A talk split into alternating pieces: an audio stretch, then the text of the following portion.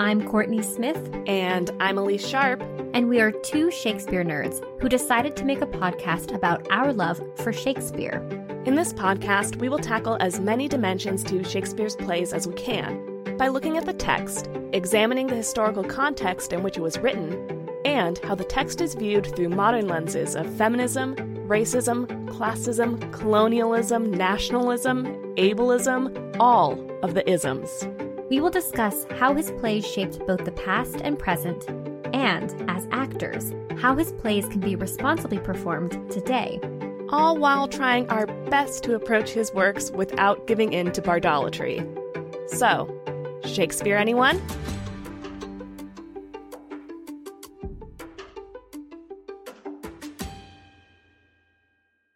Hi, listeners. It's Courtney here. If you are listening to this episode after 2023, you might be wondering who is this Corey Lee Smith host? When we started this podcast, I went by that stage name, Corey. I've chosen to leave my stage name, and as you know, I now go by Courtney. But before you enjoy past Elise and past Courtney's episodes in our back catalog, I wanted to clarify the name switch. Now that I've set that straight, I invite you to sit back, relax, and enjoy the episode. Hello, listeners. This is Courtney. Elise and I are so thrilled to continue bringing episodes of Shakespeare Anyone to listeners like you for free. We do this out of our love for Shakespeare, theater making, scholarship, and decentering dead white men. We put a lot of hard work into research, recording, editing, and generally producing a podcast. With that said, I'm here to remind you all that we have a Patreon page if you want to support our current work and our future goals that we believe Patreon will help us achieve. We've created a variety of support levels and continue to create exclusive bonus content for our patrons on a monthly basis. Our bonus content so far includes Shakespeare Stuff We Loved This Month posts, where we share the Shakespeare related products we are obsessing over. Not only that, but we already launched bonus episodes. One is an extension on our conversation with Dr. Simone Chess about John Lyly's Galatea and early modern trans studies. And the second is a conversation with special guest Stephanie from Protest Too Much podcast, in which we review Joel Coen's Macbeth starring Denzel Washington and Frances McDormand.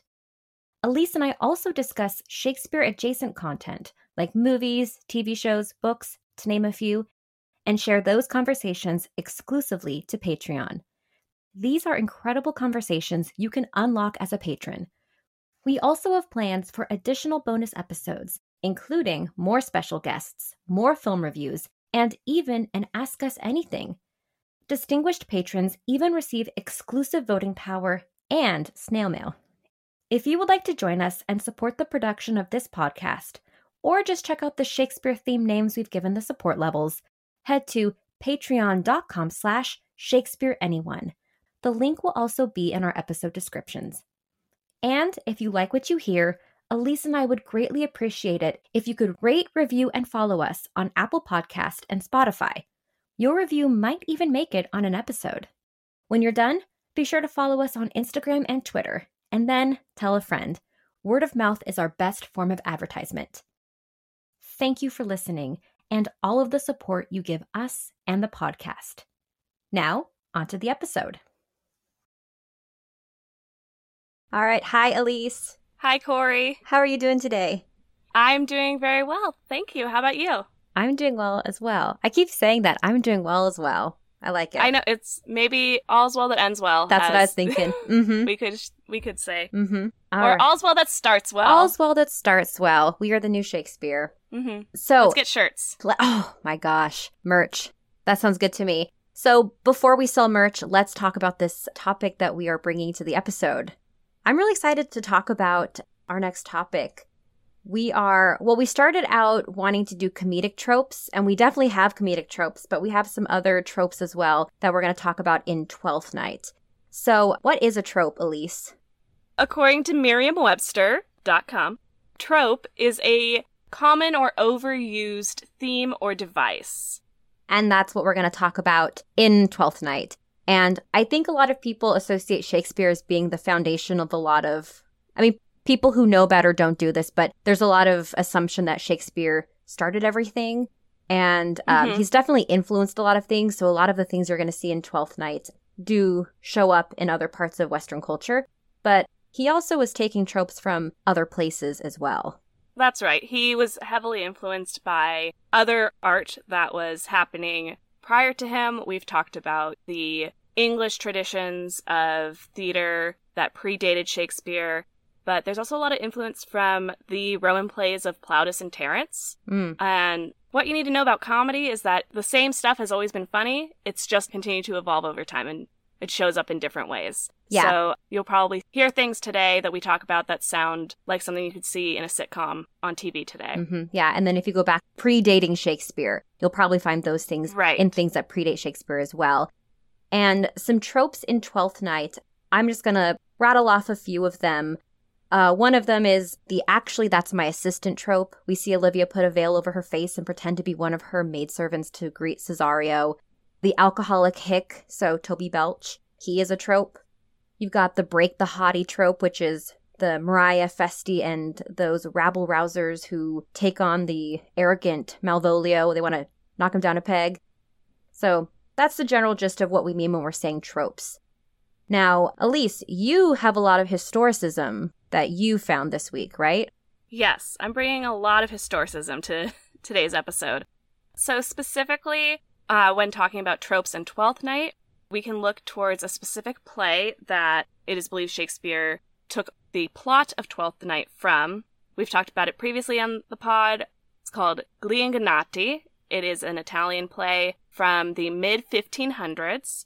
It was wildly popular, and according to L.G. Salingar's article, The Design of Twelfth Night, Four essential characters are common to Gli Ingannati and Twelfth Night. There's a Mm. lover, a heroine in his service disguised as a page, her twin brother, who at first has disappeared, and a second heroine.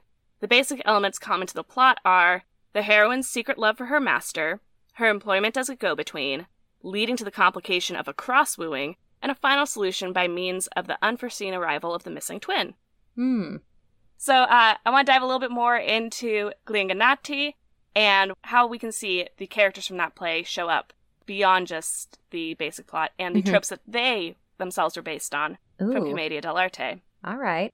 So Gli Ingannati is the deceived ones or the deceived in English. It's a 1531 comedy of intrigue.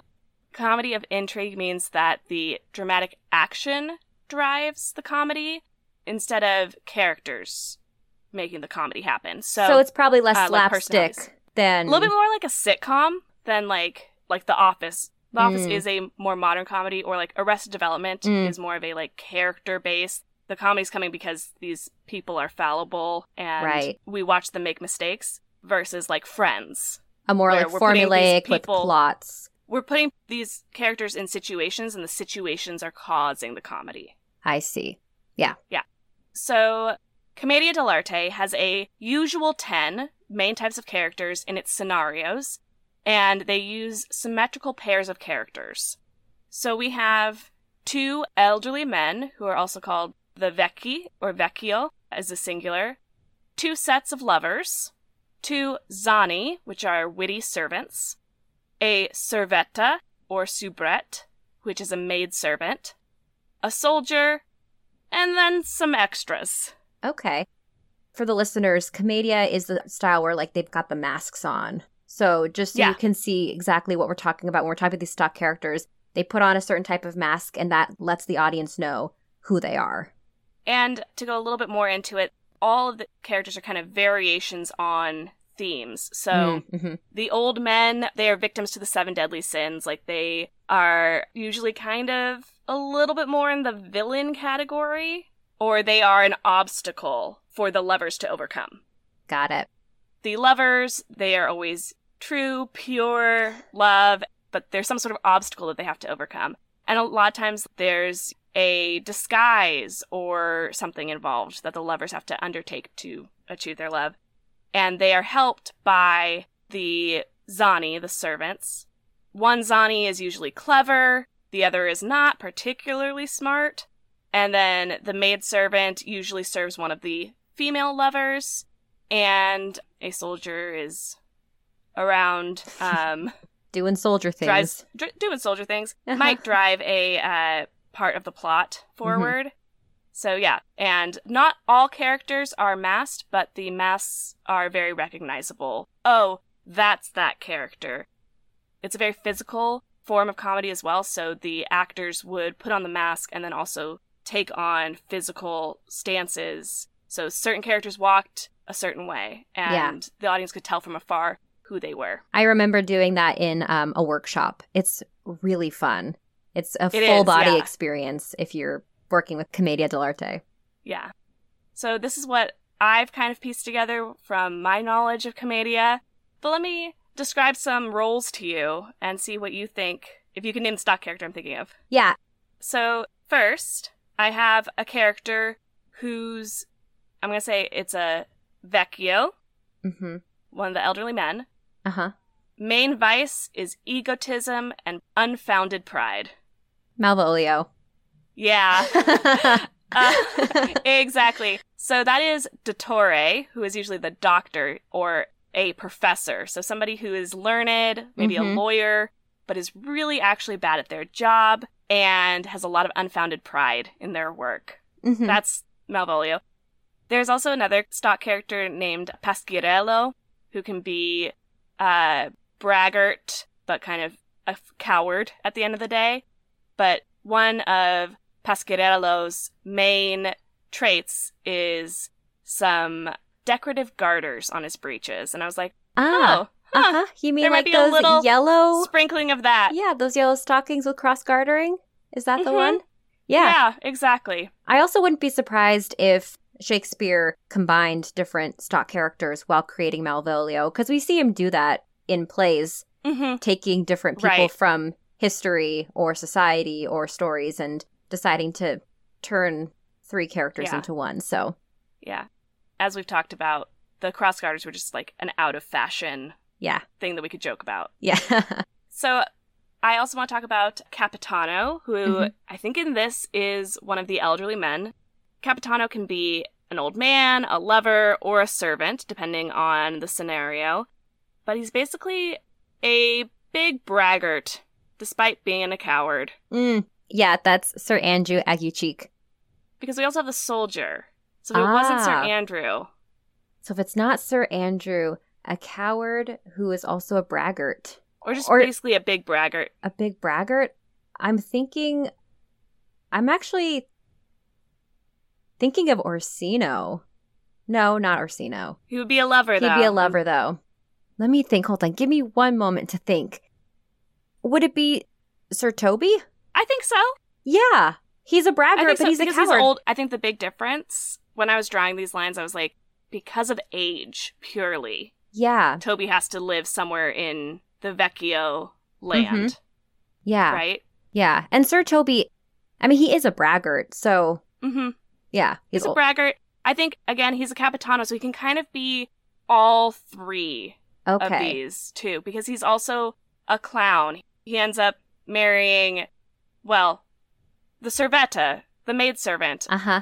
The most famous one, Colombina, is usually paired in love matches with one of the other clowns. So that's Maria Maria with Toby, with right? Toby. Yeah. So yeah, he's I think he's somewhere in between. We don't Mhm. really have like two villain men, but we have Sir Toby who's a bit of an obstacle for Olivia. He is. Yeah. He's also an obstacle for um Viola Cesario. Yeah. I'm thinking of like the duel scene. Yeah, exactly. Which he ends up running away from. That's where I was kind of like, okay, Mm-hmm. coward. I see that. And then we have our two sets of two lovers, Orsino. Olivia Sebastian, Yeah. Viola Orsino. Yeah. And then we have two witty servants, one of whom is very clever and the other is not particularly smart. So these servants are usually in the employ of the innamorati, the lovers. We have an obvious clown, Who's his profession, Feste. Feste. I think he is most similar to the Commedia character of Brigella. Brigella is shrewd, greedy. Feste always is pretty money driven. Give me money. Money, please. Give me money. Plays tricks and is an expert musician. Yeah. He sings a pretty Mhm. tune. And then there is Azani, uh, who's one of the more famous ones, Arlecchino, the Harlequin, who just basically makes a nuisance of himself. Antonio gets into a duel, He sticks his nose where it doesn't belong. isn't where he should be, He isn't there to help his master when his master really needs him. Mm-hmm. Yeah. Yeah. And he follows he follows Sebastian without Sebastian actually wanting him to accompany him. Yeah. And the added bonus of, oh yeah, I'm also a pirate, and like if I'm seen in Illyria, it's gonna cause problems. Just a nuisance. Yeah. Yeah. So those are the stock characters that I see popping up in Twelfth Night. Yeah. So in addition to these character traits that he's taking from Commedia dell'arte and Gli Ingannati, Shakespeare was also influenced by the actors who he worked with. Mm. So in Shakespeare, we have a great tradition of fools, and fools in England started off as a practice that was in feudal England. They Mhm. were sometimes members of a feudal lord's household, and it was a long passed down tradition. So you learned from a master in comedy how to be a comedian. And we can see the differences in Shakespeare's Fools on a timeline almost, based on the actors who were playing them and who were involved in the company. So Neat. in the early plays, we usually get a pair of fools who arrive together and are s- a bit separate from the rest of the action of the play. And on the exterior, they seem identical, but they have their own personalities. One is very talkative, easygoing, occasionally gets worked up, believes themselves to be wise, and will lecture and patronize their companion. I'm thinking Dogberry. second- Sorry, I just wanted to interject. I'm thinking Dogberry 100%. exactly. You hit the nail on the head with this. Woo! Um, The second is more simple minded and just kind of like in supportive awe of their friend. Mhm. So we can see this as, in addition to Dogberry and Verges and Much Ado, this duo is seen in Launce and Speed in Two Gentlemen of Verona, Dull and Costard in Love's Labour's Lost, Launcelot Gobbo and his father in Merchant of Venice, Peter and the leader of the minstrels in Romeo and Juliet, and last but not least, the two gravediggers in Hamlet. yes. After the gravediggers, this trope disappears. Hmm. Shakespeare does not write this kind of clown anymore. It's very similar to this trope of the simple country bumpkin who comes in and just is kind of wise but kind of goofy. According to Austin K. Gray in his article, Robert Armin the Fool, it's as native to English comedy and as old a tradition as the roguish valet of French and Italian comedy. So, like your Tartuffe, Yeah, I was thinking Moliere. Mm-hmm. yeah, Moliere, or Arlecchino, back to the Commedia, right? Mm-hmm. Mm-hmm. The trope comes from the village idiot or the wandering ballad singer and the household jester in feudal society, like I just said a few minutes ago. Uh-huh. And there were two actors in Shakespeare's company who played these parts Will Kemp and Dick Cowley. We know that these actors played these parts because there's actually some lucky stage directions in Romeo and Juliet and Much Ado About Nothing. Hmm. So we know that Will Kemp played Peter in Romeo and Juliet. And from Much Ado About Nothing, we know that these two actors played Dogberry and Verges. And from that, we can extrapolate that they were the others in this trope and that Right. Will was always the Dogberry, Peter, first gravedigger, and that Dick Cowley was always his sidekick. Right. Not a lot else is known about Cowley other than he lived near the theater, and oh, that's a theater with a capital T. The first So the public building, theater. the theater, yes. and died in 1619. Hmm. However, Will Kemp was the most famous clown actor of the time. I think I've seen I don't know if it was a wood carving or like a wood graving of him, but Mhm. I have seen like images of Will Kemp playing his comedy parts in books. Yeah. So, He was the Will Ferrell of Shakespeare's time. mm, Like, big deal. Since the Gravediggers were the last time these two would appear together in The Chamberlain's Men, scholars think there may be a personal tribute to Kemp in Hamlet's remarks about Yorick's skull, calling him a man of infinite jest, while, comically, Kemp would be standing in a grave of his own making. Oh. Right? Yeah. Huh. Also, like, what a lovely, like, Poetic. farewell yeah. to your company's, like, star. Mm-hmm. Think about SNL when they Have their when last somebody's last show and just how it's like let's bring out all their characters let's have a moment Mhm. hamlet's speech about yorick's skull could very well be the company's way of giving a tribute to, to kemp. Kemp. I really Mhm. like that. I'm hoping that that's true. Yeah. And then uh, Cowley appears probably once more as William and As You Like It, because William is the last time we see the kind of country bumpkin character.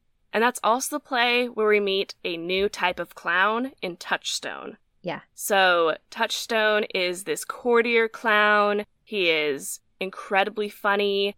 So, Jaques gives this excellent monologue to really set up this incredible fool. And that's probably well deserved because the actor who played Touchstone and Feste in Twelfth Night and Lear's Fool was Robert Armin, who was already a bit of a rising star on the comedy scene. Mm-hmm. He wrote comedies himself and played a character named Touch, a witty servant, in his play The History of the Two Maids of Morclack. Uh-huh. He also wrote a book called Fool Upon Fool that described different types of fools. It's uh, honestly kind of offensive now to read because it's a lot of like fascinations with people who were Disabled. Disabled. That's Yeah. what I was, yeah. It's a lot of fascination with people with disabilities and a little bit of a sideshow thing. So Mm. it's very offensive to read now. Yep. But he wrote a book called Fool Upon Fool that described different types of fools. And it's likely that Shakespeare named Touchstone after Touch because Robert Armin's play was performed before predates As You Like It. This fool type that we see is a household gesture, a philosopher, has a lot of wit, and Armin was also incredibly talented at singing, which we also see in Feste. Yeah. He played these fools in addition to probably also playing the cobbler in Julius Caesar and the porter in Macbeth, and would have taken the role of Dogberry. When they revised left. it. Wow. We talk about William Shakespeare, the playwright, you know, and then hmm the actors who brought those characters to life, who influenced the characters that Shakespeare wrote. We don't know who they are as a grand, you know, Western civilization. As well as we know Shakespeare, right? Yeah. Like we can look back and, you know, find wood carvings of Will Kemp or we have like Robert Armin's Mhm. books we know just like from chance stage directions about things, but Mhm. like no reviews. Which is know. funny because if we're gonna go with the, you know, Will Ferrell, um, you know, Kings of Comedy for today, I mean, when you think about the movies that he's a part of, you don't think about the person who wrote the lines. You think about how much Will Ferrell inspired that character and brought that character to life. So Mhm. when we're looking at a Shakespeare play, and this is not like a We think much more about Adam McKay essentially yeah, than we do. yeah, Yeah. that's exactly what I'm saying. Yeah, wow, So like this would be like thinking more about Adam McKay, who is a star in his own right, but like him being more of a household name 400 years from now mm-hmm. than Will Ferrell, essentially. It's something that like I really grasp onto. This is gonna get like a little bit away from comedy for a second, but please Mhm. indulge me. all right, When we think about the female characters in Shakespeare, there is sometimes a tendency to be like, oh well, Shakespeare wrote weak women. And I don't think he did. mm-hmm. because at the end of the day, he was writing for a group of men, first of all. Mm-hmm. Why would sexism even come into it? Other than, like, oh, how do we portray, like, femininity? Right. But he's still under pressure from these people that he has to go to work with every single day to write them good roles Mm-hmm. and roles that they want to play, they want And- to come to work and do. Yeah, So- and they're a company, so they're they're doing the next play and the next play and the next play. And if you have good actors, you want to keep them happy. you want to keep them happy and you want to give what they're good at and what they enjoy doing. So you Mhm. have Robert Armin who's playing all these witty fools, but you also maybe have you also have an actor who really loves to play kind of older women who are kind of evil, like Lady Yeah, M yeah. or uh, Volumnia in uh, Mm-hmm. Coriolanus. Coriolanus. Women who have a certain power in their own right. And then you've got, you know, maybe these two who are like your kind of young lover types who you can have be Rosalind and Celia and As You Like It, and then the Olivia and Viola in Mhm. Twelfth Night. Yeah. It's fascinating to learn a little bit more about how the actors who played these roles really influenced The, depictions creation, of- yeah, the creations the of these creation of these plays roles, and the roles. Mm-hmm. Yeah, that it changed based on the makeup of the company. Specifically, fools, specifically Right. comedic roles, were so dependent on the actors that were being written for. Yeah, But uh, to change topics yeah. entirely and talk about some other tropes, I've been in the historicism Uh-huh. for a bit. Yeah. Why don't we switch gears a little bit and talk about some other tropes that are definitely distinct to Twelfth Night? Yeah. Let's do it. I am also going to go into historicism, but I'm going to link this more to the play itself. So we're going to be heading on back to the play Twelfth Night. And the first uh, trope that I want to talk about is the missing father trope. Mm-hmm. There is the appearance or the conversation about missing fathers that bookends Twelfth Night. So we see at the beginning of the play, we learn that Olivia has lost a father, and we also learn that Viola has lost a father. And then at the end of the play, Sebastian and Viola recognize each other and have this conversation where they recognize that they're related because of discussing their father. In early modern England, early modern English children were more likely to lose the male than the female parent. We see both of these absent parents be male, and that's from this acknowledgement that the paternal absent was more active, perhaps uh, in part because, from a pragmatic standpoint, the absent father was simply more important to 16th century children than an absent mother was, which. I mean, yeah, I guess like all of your family property and land Mhm. Belong to your dad. Yeah. And even and even when Olivia is asking Viola about her her identity, she says, "What is your parentage?" The question's not who but what. So the father is quite important. It like sets up your identity in a lot of ways. Uh, Viola's disguise, yeah, Viola's disguise makes her a mirror image of her brother, and her brother, at least nominally, is a mirror of their father. At the end of the play, Viola says this one. Sebastian was my father, such a Sebastian was my brother too, so went he quite to his watery tomb. And this implies that the father and the son were alike in more than name, and Viola's likeness to her brother is therefore likeness to her father. And in this play, the absence of the father contributes quite greatly to the twinning of Sebastian and Viola themselves. Uh, missing fathers leads to mourning, and that's another trope in Twelfth Night, or it's just a, generally an important plot point. But uh, Twelfth Night's obsessive emphasis on the death of the fathers uh, emerges from a debate that was going on in England about how to grieve and how to engage in grief and what's an appropriate way to Oh, grieve. that's interesting because we have like two missing fathers in this play. Mm-hmm. So the conflict over mourning in Illyria, it looks like a conflict over how to mourn in England. I also think that's interesting. Like as you've been talking, I've also been like thinking through the comedies in general, and there's so many that in some way have death and grieving as a plot point. Mm-hmm. Love's Labour's Lost ends with news of a parent's death, and Much Ado About Nothing, hero's funeral, and like the idea of Claudio needing to grieve. So it is like something that happens through a lot of comedy, and then like as you like it, part of the escape to the Forest of Arden is to reunite with a missing father. Yeah, it I'm like, yeah, for being Huh. for being a comedy, many of the plot points actually revolve around missing absent Parent parents, parent death, and then the younger the children are then in a position where they have to grieve their parents. And in Twelfth Night, Olivia and Viola grieve in two different ways. And uh, Olivia and Viola's grief, historians can point to this as a debate going on in England about what is the proper way to grieve. At the time, there was Protestant hostility to traditional Catholic forms of mourning. Mourning as a Catholic, it's filled with more extravagant displays versus the Protestant version of mourning, which is keep it all in, you don't let it out. Mhm. It's uh, offensive to start crying in public, especially at a time when England was no longer Catholic, but you did have remnants of people secretly practicing Catholicism. Protestantism is the new religion, and that's the religion that's supposed to dictate how you deal with these traumatic events in your life.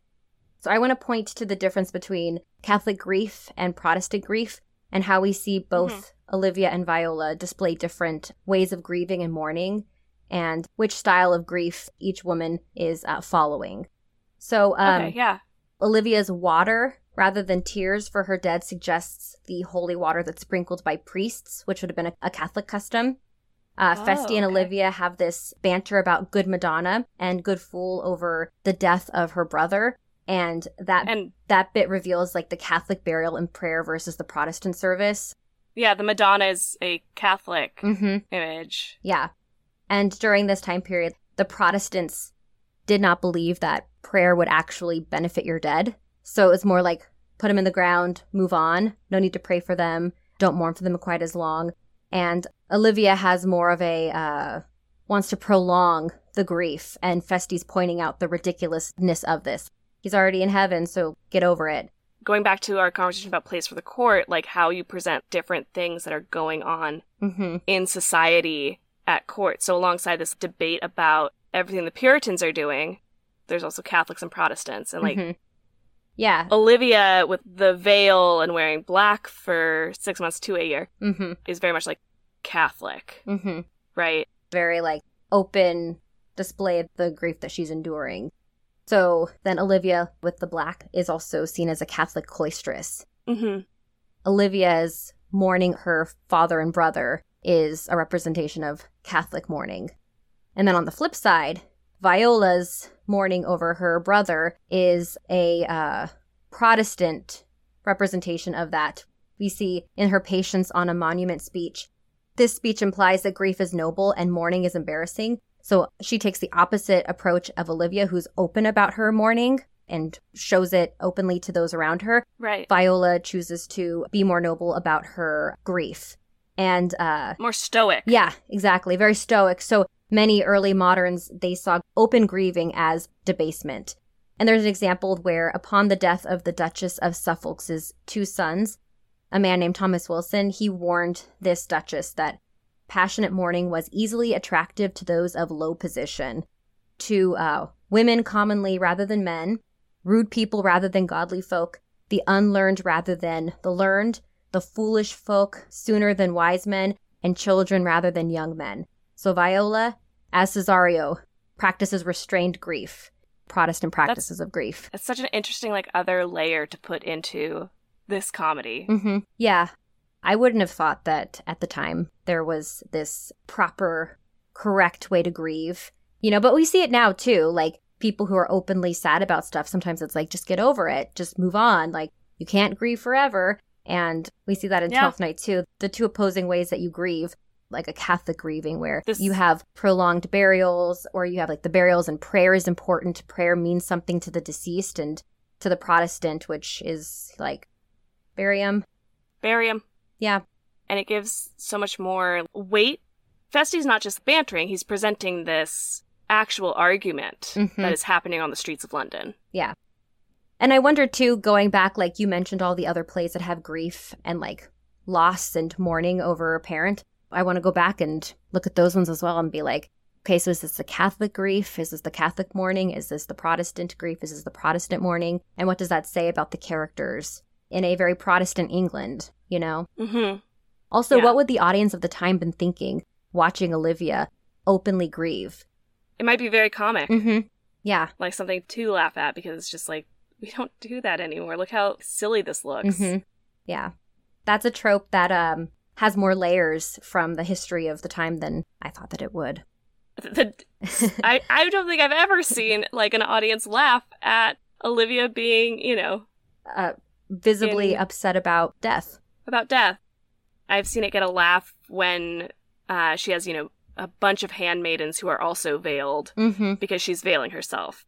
It gets a laugh on like which one is the lady of the house. Yeah. And it's um, more of a mistaken identity laugh Yeah. than it is, you know, than it is a oh my this woman's she's being so A lot. extra. She's being so extra about the death of her, you know, of her family Mhm. member. Mm-hmm. right. Yeah. And uh, that actually leads me to another trope in this play the Malvolio plot, the prank plot. How did early modern audiences respond to the prank? Because it's a comedy, it's very funny. And I actually found this article by Allison P. Hobgood called Twelfth Night's Notorious Abuse of Malvolio Shame, Humorality, and Early Modern Spectatorship.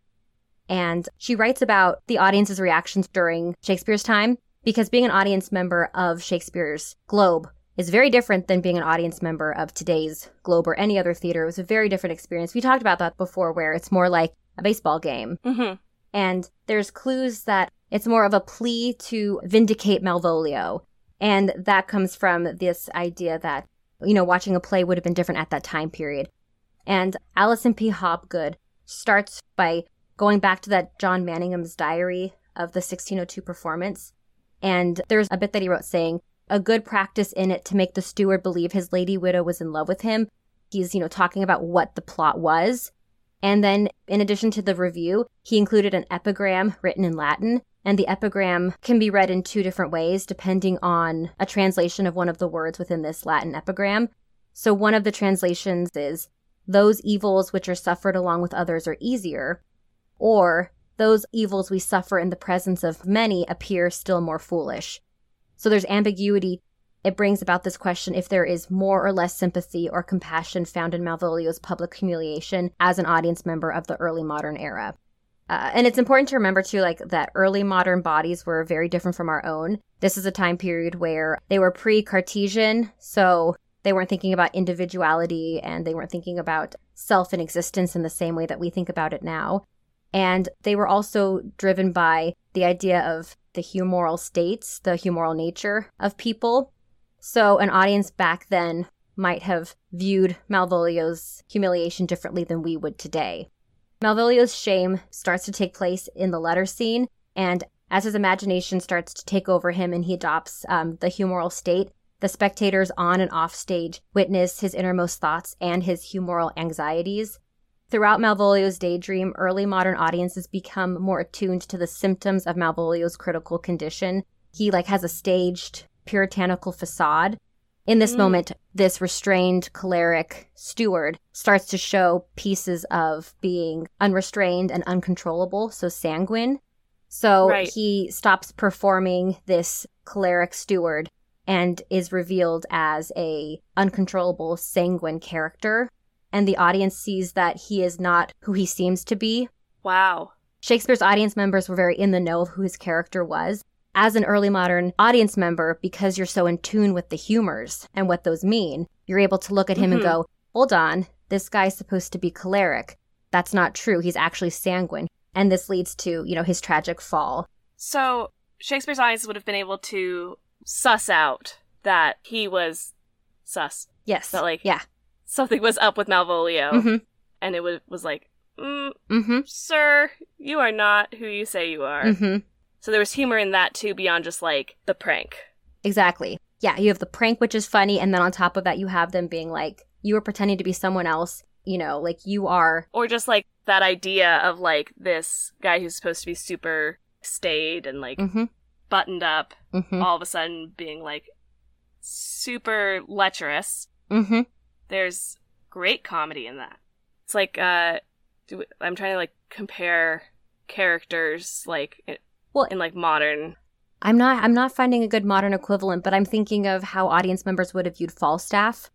You know. Mm-hmm how his comedy is different than you know other comedies and like yeah. comedy is based on like different characters fit into different categories based on their uh, humoral state and what the audience knows about their humoral state based on the knowledge at the time. And it's so it's so interesting too because I think so often in modern productions I've seen just Malvolio played as like Eeyore mm-hmm. essentially, like choleric, sad sack, mm-hmm. and to be like, no, actually, there's a lot of like hinting towards that like he's play acting at that, and he's actually sanguine means that like there's this like fantastic turn that an actor can make to playing a completely different kind of character. Mm-hmm. To think of Malvolio as being more of a Falstaff is super interesting. Yeah. To me. I mean, people today are like, oh, he's, you know, a Puritan. He's a representation of Puritan, the Puritan movement. And that's also mm-hmm. very possible. As an actor, though, like, how would you go about deciding, like, hey, I'm starting this out, like, I'm a sanguine character pretending to be choleric for my opportunism? Mm-hmm. And then what does like in reading the letter, where does that transformation start? It makes that joke, the CUT joke, and thus makes she her great P's. Is he commenting on that? Right. Like he's commenting on the letter. Like, is that where he's showing this sort of very sanguine, sex obsessed side of himself? Yeah. This is a lustful moment where Maria, who also would have been familiar with the uh, humors because she lived during this time, writes a letter with language that talks about CUT. And it, yeah. Mm-hmm, yeah. And so in the final scene, Malvolio attempts to shame his beguilers by exposing their sportful malice. And by forcibly requiring them to recognize their accountability. And in this scene, early modern playgoers might have engaged in what American scholars call an active theater experience, which is creating a meaning for a line or action that's not intended by the producers. So if you think about the early modern stage experience out in the open, they might have been playing more to this Riley audience that was really engaged in what was going on. And this suggests that Malvolio might have manipulated his shame to become both the plaintiff and the judge of his own cause, playing to the receptions of an early modern audience. An early modern audience for Malvolio might have become an ally for him.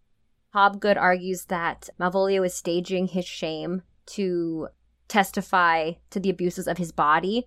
The act of performing a shamed humoral body might serve as redemption of bodily regulation. But the trouble is that early modern spectators already know Malvolio's humoral temper, and when he attempts to perform, the spectators are not likely to believe his act. So, in performance, this could be more of a moment where he's trying to plead to the audience to appeal to Get him and get on his side Yeah. as the people who have hurt him are on stage, you know, behind him.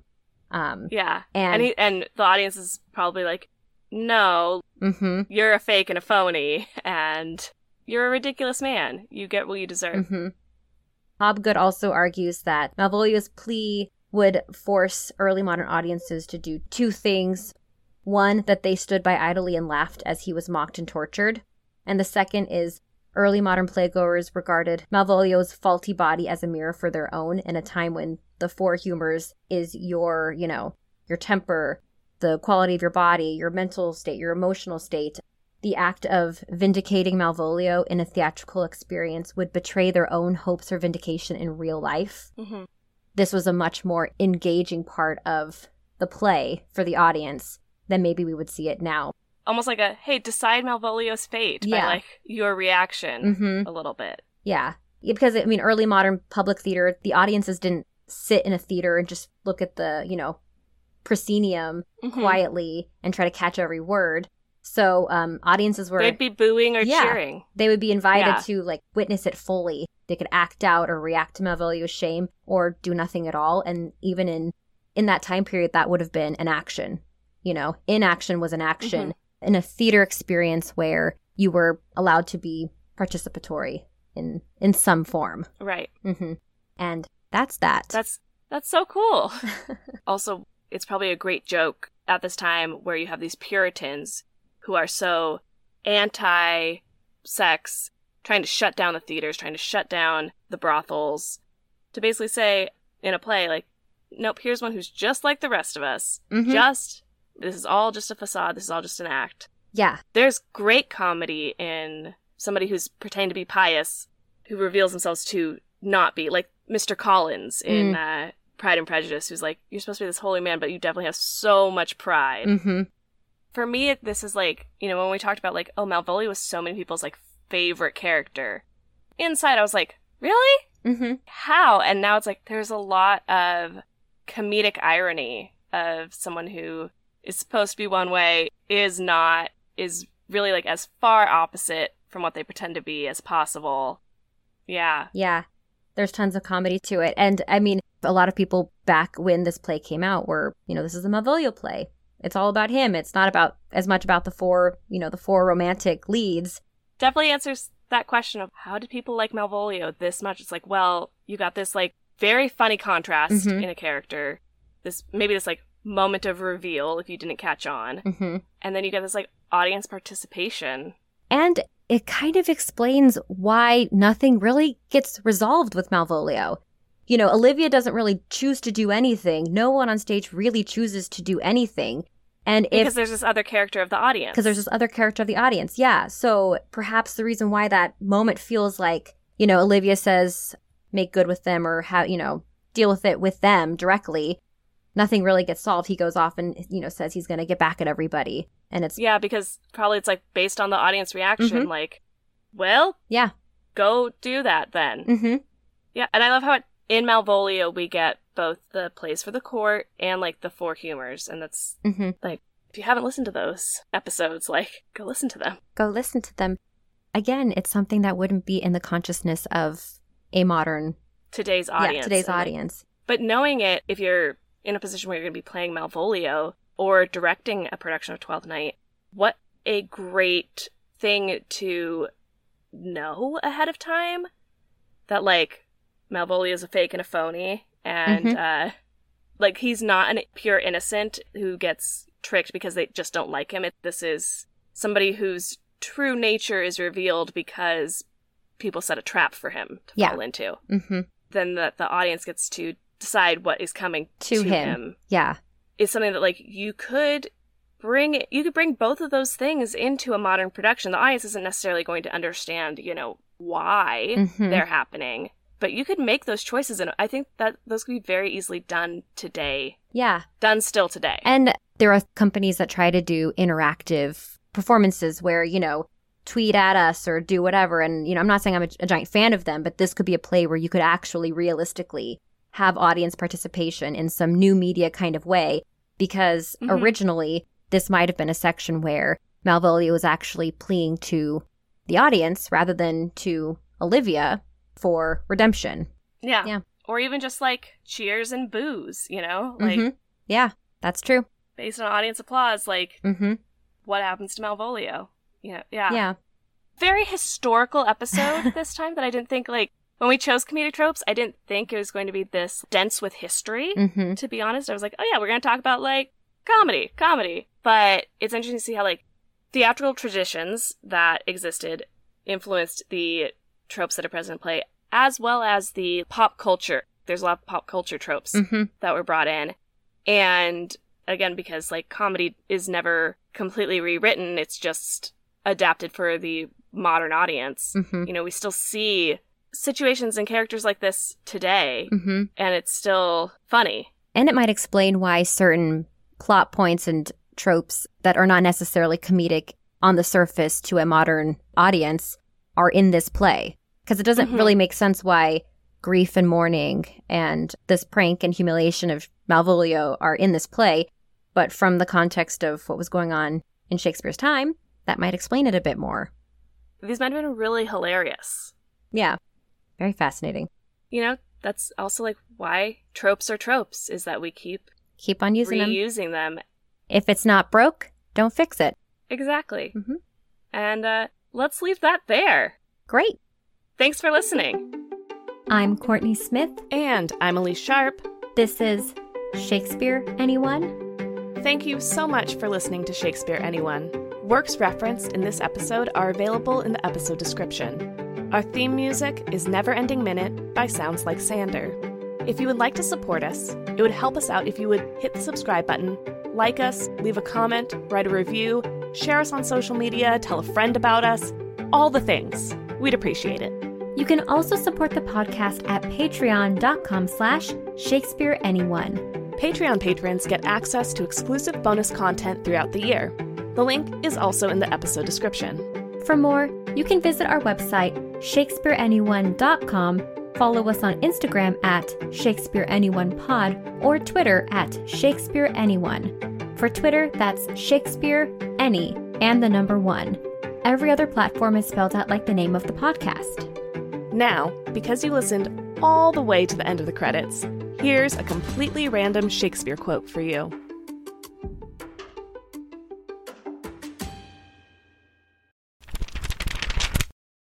From King Henry VI, Part 2, Act 1, Scene 1, spoken by York. Then York, be still a while till time do serve.